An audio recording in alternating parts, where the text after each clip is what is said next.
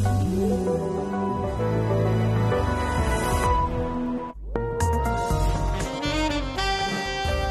den kommende uge skal landets bedste jazzmusikere og udgivelser kåres, når der er DMA Jazz på Bremen Teater.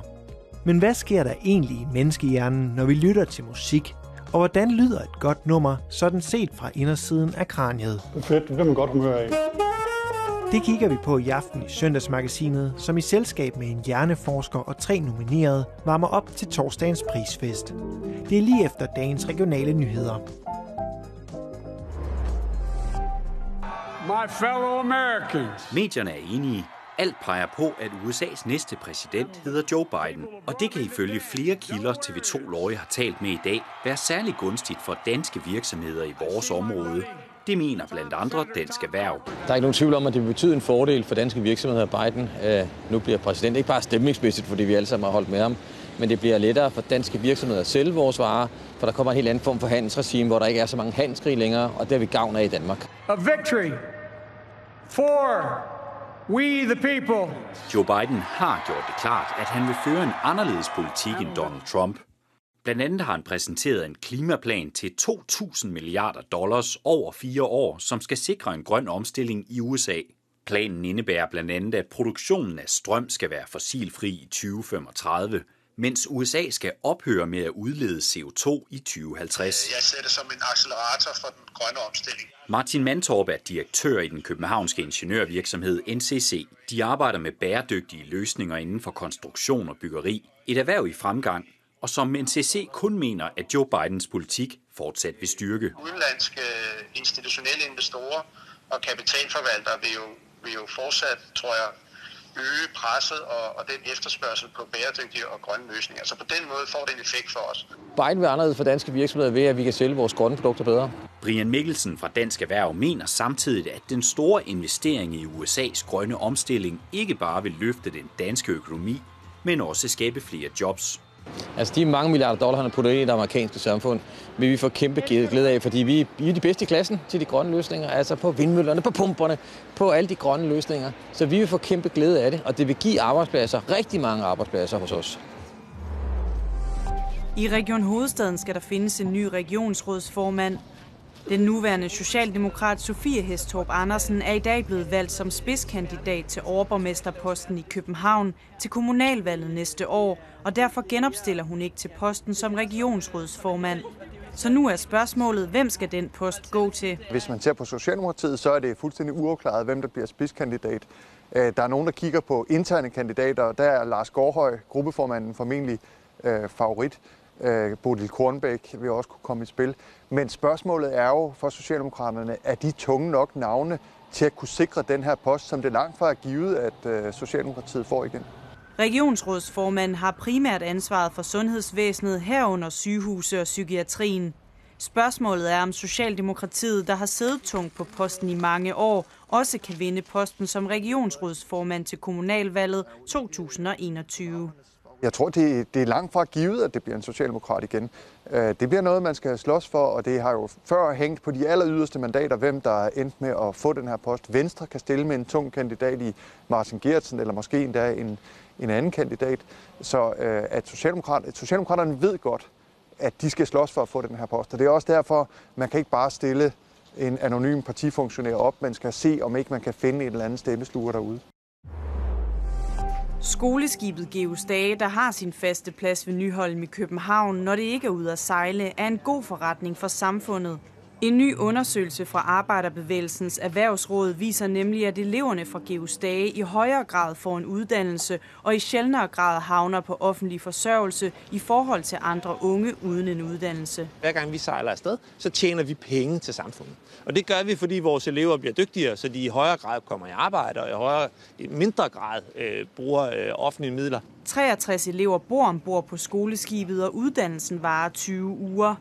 Georg Stage har de sidste 2 år sejlet 2 togter om året, men i regeringens finansudspil er der kun afsat penge til 1 togt på grund af coronakrisen, og det er ifølge direktøren for Georg Stage en forkert prioritering. Kan I ikke også godt forstå, at der er en coronasituation, og man bliver nødt til at skære ind til benet nogle steder? Jo, det kan vi da sagtens forstå, og jeg synes også, der er god grund til at fjerne alle unødvendige udgifter. Men hvis det, man sparer på, det er muligheden for at flytte unge mennesker fra at sidde derhjemme og spille computerspil til at komme ud på arbejdsmarkedet, så er det simpelthen en dårlig forretning. Det er et dårligt sted at gøre det på. Og så, hvis jeg skal være helt ærlig, det er så relativt små penge. Vi skal bruge 3 millioner næste år, 8 millioner året efter. Det er jo ikke, det er ikke minkbranchen, vi taler om det her. Det er en forholdsvis lille del. Selvom forskning og uddannelsesministeren oplyser til TV2/Lorry, at Georg Stage ikke skal regne med flere penge, så er direktøren alligevel fortrøstningsfuld. Indtil at det ikke kan lade sig gøre mere, så tror jeg selvfølgelig på det. Jeg tror altid på det bedste i mennesket, også politikere. Nyt forsøg i Københavns Kommune skal få københavnere til at genbruge mere. Som led i en større genbrugsplan skyder de her lyserøde, døgnåbne og ubemandede byttestationer op rundt omkring i hovedstaden, som her på Indre Nørrebro. Borgere kan komme og aflevere ting og sager, de ikke længere selv kan bruge, og så er der måske en anden, som kan få gavn af det. Ideen med de mobile, iøjnefaldende og overdækkede containere er at komme endnu længere ud med genbrug i lokalmiljøerne. Okay. Målet er, at københavnerne skal tredoble genbruget af ting frem til 2024.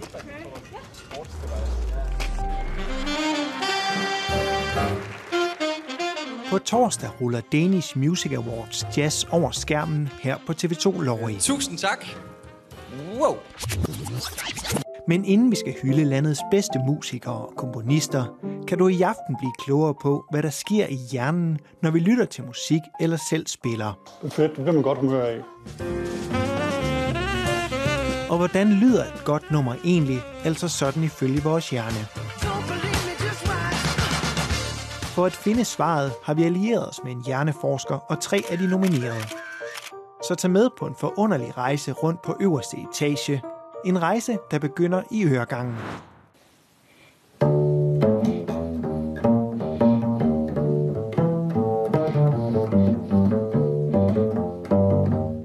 Man kan vel godt sammenligne det lidt med alkohol. Altså man kan blive beruset af den, ikke? Og man kan blive revet med. Det går jo meget i det hele sanseapparatet, ikke? Altså musik er jo, det trænger ind gennem de her huller i ørerne.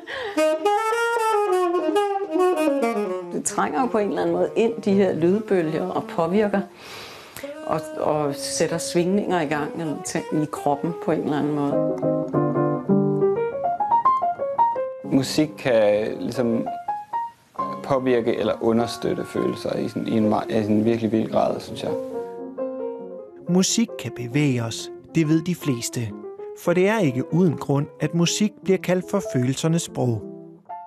Ting, man ikke kan sige med ord, nogen kan. Nogle digtere er selvfølgelig enormt dygtige med det skrevne ord, men musikken kan noget andet. Hvor nogle få toner spot on kan ramme en bestemt følelse.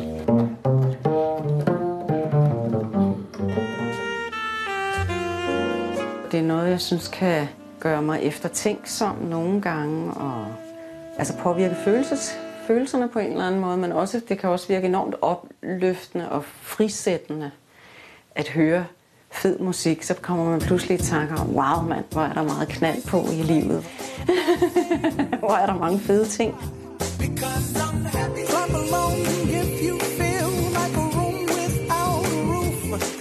Men hvad er det egentlig, der sker i hjernen, når vi lytter til musik? For at få svar på det spørgsmål, er vi taget til Aarhus. Her sidder nemlig hjerneforsker og musiker Peter Vust, som arbejder med at undersøge netop det. På Center for Music and the Brain, der er vi interesserede i at finde ud af, hvad sker der i vores hjerner, når vi lytter til musik. Vi scanner folks hjerner simpelthen. Altså det vil sige, at vi lægger dem ind i for eksempel en MR-scanner, som de fleste kender som sådan et hul, man bliver kørt ind i. Og så måler vi på blodgennemstrømningen i hjernen. Så spiller vi noget musik for folk, og så kan vi se, hvad der sker, når de lytter til forskellige typer af musik og forskellige forsøgsopstillinger, vi har stillet op. Hvis man for eksempel lytter til et stykke musik, så kan man se, hvordan klaveret virker på en måde, og akkordeon lyder, eller ser anderledes ud, i hvert fald i den måde, som de her forsøgspersoner har oplevet det på. På visualiseringen her kan man se, at store dele af hjernen er aktive, når vi lytter til musik. Det skyldes blandt andet, at hjernen konstant prøver at gætte, hvor musikken er på vej hen. Det vigtigste, man kan sige om, hvad der sker i hjernen, det er, at når vi lytter til musik, så forsøger hjernen hele tiden at forudse, hvad der sker i musikken lige om lidt. Altså når jeg spiller, så forudsiger vores hjerne, at den næste tone er den her. Når hjernen gætter rigtigt, udløses et belønningsstof, dopamin, og som lytter får man en behagelig oplevelse. Det er samme mekanisme, som i 100.000 af år har hjulpet os mennesker til at forudse potentielle farer og undvige dem. Det vigtigste, som hjernen overhovedet skal, det er, at den skal forsøge at forudsige fremtiden. Altså, det er jo ikke så vigtigt, hvad der er sket, men det, der skal ske lige om lidt, det kan jo være vigtigt for vores overlevelse. Det er jo det, der gør, at vi kommer sikkert over vejen i trafikken, for eksempel. Og derfor så har vores hjerne altså for eksempel fået nogle mekanismer i forhold til dopamin, for at vi kan lære at forudsige korrekt, så vi bliver belønnet, når vi forudsiger korrekt. Det er altså en urgammel overlevelsesmekanisme, som er på spil, når vi lytter til musik. Hvis jeg for eksempel spiller sådan her,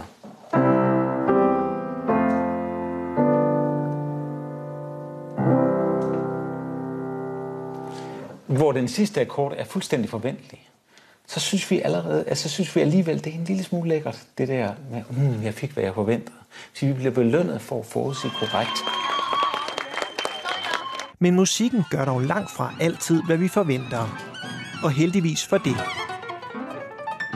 Hvis vi bare får, hvad vi forventer, så er det godt, at der kommer en lille smule dopamin ud, men efterhånden så vil vi vende os til det, og så vil vi være ligeglade med det. Overraskelser i musik derimod vækker hjernens opmærksomhed og kan give langt større nydelse. Så hvis vi for eksempel forudsiger forkert, men det vi får også er, at vi også synes, det på en eller anden måde er lækkert, så bliver vores dopaminsystem også aktiveret. Altså hvis jeg nu for eksempel spiller,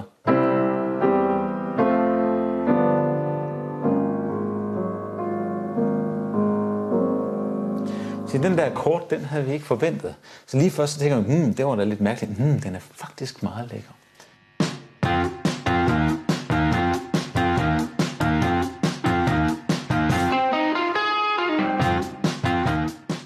Jeppe Seberg er nomineret til 2 priser ved det kommende DMA Jazz, nemlig Årets Komponist og Årets Jazzudgivelse.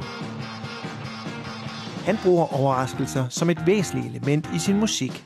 Det er en stor del af mit udtryk, det er, at man bliver overrasket, eller at man bevæger sig fra noget over i noget andet, som man måske ikke havde set komme. Det er en måde at i en eller anden grad kontrollere publikum på. Fordi hvis jeg laver en sådan, lige pludselig sådan en lyd der, så har jeg din opmærksomhed, ikke? Hvis du bruger det, så kan du ligesom kontrollere folk. Og det lyder meget skummelt. Jeg vil gerne kontrollere mit publikum. Men det er fordi, at jeg laver musik, hvor jeg har en eller anden ønske om, at folk er koncentreret om det, når de hører det. Også Pernille Befort og Jonathan Andersen, som begge er nomineret i komponistkategorien, sætter pris på overraskelser i musikken. Jeg kan også godt lide at få pirret min nysgerrighed, altså det er en intellektuel del, altså at noget gør noget, altså at der er nogle overraskelser i musikken. Hvis jeg har skrevet et eller andet, som jeg synes, at det lyder enormt pænt, så er jeg nok lidt en rastløs type, der begynder at kede mig lidt og tænker, at man kunne også overraske folk, hvis man lige bringer det her lille element i, så bliver man, kommer der en lille gisp, så vågner man op. Så bliver jeg simpelthen bare, det synes jeg gør glad. Altså det gør glad, og det piger hjernen, ikke? Altså, og det er den der kombination, at nogle gange er det super godt med den der gentagelse, at der er noget repetition, nogle gange noget genkendeligt, men så er der lige variationen, der gør, at ups, så vågner man lige, ikke? Man troede lige, man vidste, hvad der ville komme, og så vidste man det ikke helt alligevel. Det gør, at man lige holder sig lidt mere vågen, men det skærper sanserne, altså. I stort set al musik er der små overraskelser, man som lytter måske ikke bevidst lægger mærke til. Det gælder både inden for jazz og i de store poppede radiohit.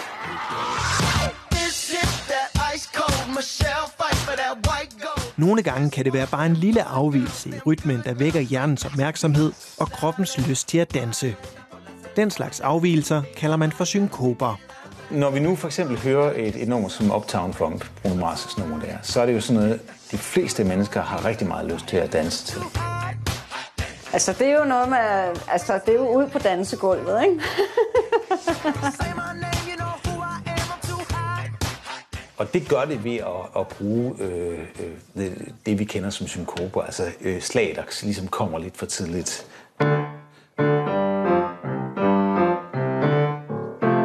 Noget af den der stil. Ja, det er funk, der virker. Det er fedt, det bliver man godt humør af. Hvis musikken udelukkende bevæger sig i takt til musikken, altså sådan, at vi ikke får noget, der, som synkoper for eksempel, altså noget, der ligger ved siden af slaget, så gider vi ikke danse til det. Altså det får vi ikke noget ud af. Den form for musik, det jeg synes jeg ikke om. Og det er simpelthen, det skyldes simpelthen det, at hjernen hele tiden er i gang med at forudsige de her 4 slag i takten. Og hver gang der kommer noget, den ikke forudsiger, så skal hjernen, hvis sådan den indretter, så skal den finde ud af, er det her vigtigt for mig at vide noget om? Er det noget, som jeg kan lære noget af, eller er det noget, jeg skal blive bange for? Jeg synes, det er den type musik, der tager fat i kroppen på en, så man næsten ikke kan sidde stille. Det er svært ikke at synes, at det er funky på en eller anden måde, ikke? Og det bliver enormt glad lukket, kan jeg sige. Men så var der bare sådan noget lignende, sagde blæserne, ikke? Bare de der, bare de der. Så der ligger noget der og skubber. Så bliver det lidt, ja, så får man mere lyst til at danse. Når man får lagt de helt rigtige antal synkoper ind i sådan en rytme, så kan vi næsten ikke lade være med at bevæge os til det. Og det vi ser i hjernerne, når vi ser musik, der rigtig swinger eller groover, det er, at vi kan se, at der selvfølgelig er noget, vi hører det, så der er noget hørebark involveret, men der er sådan en hel masse præmotoriske centre i hjernen, der går i gang og siger, det her har jeg da lyst til at bevæge mig til. 1, 2, 3, 1, 2, 3. Men en ting er, hvad der sker i hjernen, når vi lytter til musik. En anden er, hvad der sker, når vi selv spiller. Hvis jeg har spillet en god koncert, så kan jeg vågne op dagen efter og have det som om, at og have sovet for lidt, men stadig have det som om, at jeg har fået på en eller anden måde noget overskud for ærerne. Det er meget anderledes, det der sker, når vi spiller musik, end det, der sker for folk, der lytter til det. Og begge dele giver os et kick, men kan give os et kick på meget forskellige måder. Når man spiller musik eller synger sammen med andre, udløses et hormon i hjernen, oxytocin, også kendt som kærlighedshormonet. Som i virkeligheden er et stof, der kan bruges til at sætte fødsler i gang, men også får mælken til at løbe til kvinders bryster, når de ammer. Men man mener også, det er noget, som skaber en fællesskabsfølelse. Det giver en oplevelse af at være sammen med nogle andre om noget. Sådan et fælles projekt her nu. At spille musik er et samarbejde mellem mange forskellige centre i hjernen. På en og samme tid skal man lytte til sig selv og til de andre, koordinere sine bevægelser på instrumentet, alt imens man måske læser noder. Så både hørebarken, bevægelsescentrene og synsområderne i hjernen skal arbejde sammen lynhurtigt. Så der er ekstremt mange ting, som skal gå op i en højere enhed, for at man i nuet er i stand til at spille musik. Og der er meget få genrer, der stiller så store krav til den her integration af alle de ting, der skal ske som jazzmusik. Noget af det, der adskiller jazzen fra andre genrer, er improvisation. Og bevægelsen væk fra nodepapiret mod den improviserede melodi stiller store krav til de små grå. Du skal kunne reagere afsindigt hurtigt, og det vil sige, at du skal have det så meget indarbejdet i din krop og i din, hele dit apparat med motorikken og med ørerne, at du reagerer med mere umiddelbart, simpelthen bare med sanserne. Det foregår mere som et samtale frem for noget, der er aftalt på forhånd. Der kan jeg mærke, at der får jeg mere dopamin, end hvis jeg spiller noget, som er planlagt fra start til slut. Så der er også en eller anden form for belønning i det, vil jeg sige, for mig. Studier viser, at improvisation er et resultat af 3 processer i hjernen. Et netværk i hjernen genererer en masse nye idéer, et andet udpeger de gode af dem, og et tredje netværk afgør, hvilke idéer man skal vælge. Altså, alle kan improvisere og være kreative, men det er bare ikke altid, der kommer noget interessant ud af det. Så skal man hele tiden tage stilling til, er det nu interessant nok det her, som jeg spiller nu, eller skal jeg en anden vej? Og der er det meget vigtigt at forstå, at hjernen står hele tiden og pulserer mellem de her forskellige netværk, og der er stor kommunikation mellem netværkene. Man er ligesom i det andet gear, altså, og skal helst være det, altså, fordi det er der, man også kan, på de gode dage, kan overraske sig selv ved simpelthen at spille nogle ting, man ikke vidste, hvor fanden kom fra. Nogle gange kan man blive overrasket over sig selv, fordi at man trækker selvfølgelig på alle de timer, man har øvet, og får ting til at sidde i fingrene, sådan så at musklerne og hjernen ikke tænker over længere, hvordan vil jeg spille den her linje. Så kommer det af sig selv. Lidt ligesom når vi sidder og taler her, så tænker vi ikke over ordene. De kommer af sig selv, fordi vi kommunikerer. Og det samme med tonerne. Her slutter vores musikalske rejse rundt i hjernen. Men allerede på torsdag kl. 19.55 kan du se med, når TV2/Lorry viser DMA Jazz direkte fra Bremen Teater. Så tænd for tv'et, skru op for lyden og nyd musikken.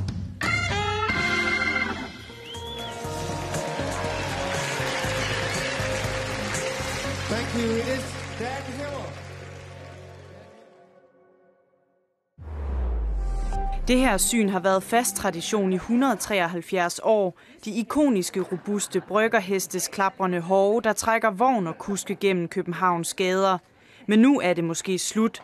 Carlsberg har nemlig opsagt de 2 sidste ølkuske, der udover fuldtidsjobbet som ølkusk står for alt arbejde med ølgigantens 4 bryggerheste. Carlsberg arbejder dog på en løsning, så ølkuske og heste kan forblive et syn i København. Den løsning og historien bag kan du læse mere om på TV2/Lorry.dk, hvor du også kan holde dig opdateret på andre nyheder her fra hovedstadsområdet. Tak fordi I så med, og god søndag aften. Vejret præsenteres i samarbejde med Plantorama Store Julemarked.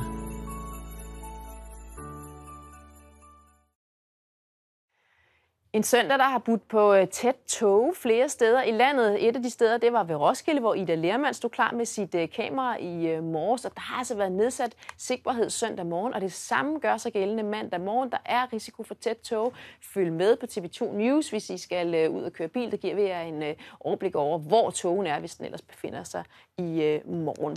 Ellers så venter der en dag, som ser mest tør ud. Der kan måske være enkelte byer ved nordkysten, men primært så ser det tørt og overskyet ud, og også med lidt risiko for, eller mulighed for lidt solstrejf indimellem, men primært så ser det altså overskyet ud med temperaturer, der lander på et sted mellem 8 og 9 grader, og så en jævn vind, der kommer fra en østlig retning. Kommende periode, tirsdag og onsdag, det er tørværsdage, men det er også overskyet med en 8-9 grader. Torsdag er der mulighed for at få solen at se, men der kommer også nogle byer. Og så begynder det at blive en lille smule mildere eller lunere i løbet af fredagen med op til 11 grader. Selvom solen skinner, så er det en kølig dag, for det er jo efterår. Inde i huset er der lunt, der kommer lidt røg fra skorstenen, så de har tændt op i deres brændeovn indenfor og sidder nu og får varmen. Må ikke også, der er plads til en kop varm kakao og et stykke chokoladekage efter en lang gåtur i skoven. Tak til Silje på 9. Vi sender tusser til Viby Sjælland. Vejret blev præsenteret i samarbejde med Plantorama Store Julemarked.